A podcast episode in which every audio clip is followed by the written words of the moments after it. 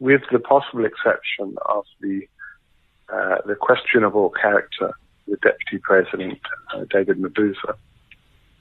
But the cabinet itself, from the perspective of people who aren't in it, is really a great accomplishment.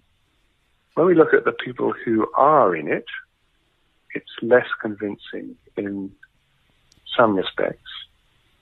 So he has to work with the people who are available to him. And the greatest concern concerns the economic cluster. So he's kept Tito Mboweni as finance minister, and I'm sure lots of us think that that's a good decision. But it's not clear if the somewhat hands-off Mboweni approach might not have been better served by having a more hands-on deputy minister who was more in line with Treasury thinking. And we also have the return of Ebrahim Patel,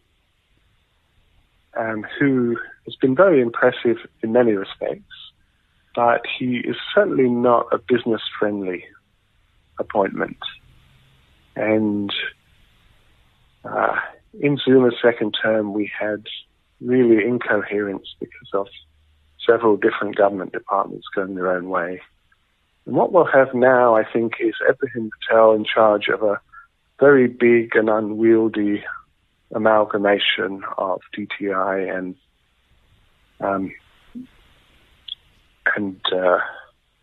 economic development. And that's going to confront the Treasury, which has a different conception of economic policy making and development. And it's not quite clear how that will resolve the issues, or if it will resolve the issues that were thrown up, Anthony, in the Zuma period. You mentioned up front that he did appoint David Mabuza as deputy president. Was there an option?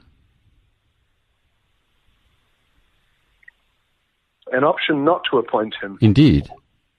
It certainly would have been a major political risk to do so. But certainly, we saw Thabo Mbeki, the only post-94 president to appoint someone other than the ANC deputy president, deputy state president. That didn't work out well, and there is an expectation in the ANC that the movement's deputy will be the deputy president. So I think, along with many people, I feel fairly neutral about it. If Mabuza is a danger to Ramaphosa, politically he's probably a danger more within the ANC than in the state. Now, as I detail in the book, the deputy state president has rather a miserable life. Because almost all of the duties of the deputy state president are at the whim of the state president. So Mabuza could be sent to oversee peacekeeping operations or to negotiate, to sit on technical BRICS committees in New Delhi, or to, as happened to Ramaphosa himself, to spend time in Lesotho and South Sudan dealing with peacekeeping issues. So there are few real rewards to being deputy president, very limited independent power, and a requirement constantly to affirm your president's positions. So I think I'm fairly neutral about it. I just to close off with the appointment of Patricia de Lille into a pretty senior cabinet post. from outside the party. Is that typical Ramaphosa? Is that the what signal is he trying to send there? Yeah, I think that was a big surprise. My first thought on hearing it was that it was to some extent a distraction exercise that many people have got quite excited about this appointment and what it means. And I'm not convinced that it's going to last for particularly long. The likelihood is that she has not been appointed for her policy development skills or her ability to manage what are two very, very complex government departments. It looks more like a political appointment, perhaps with a view to the local elections. That will be the next major electoral challenge for the ANC.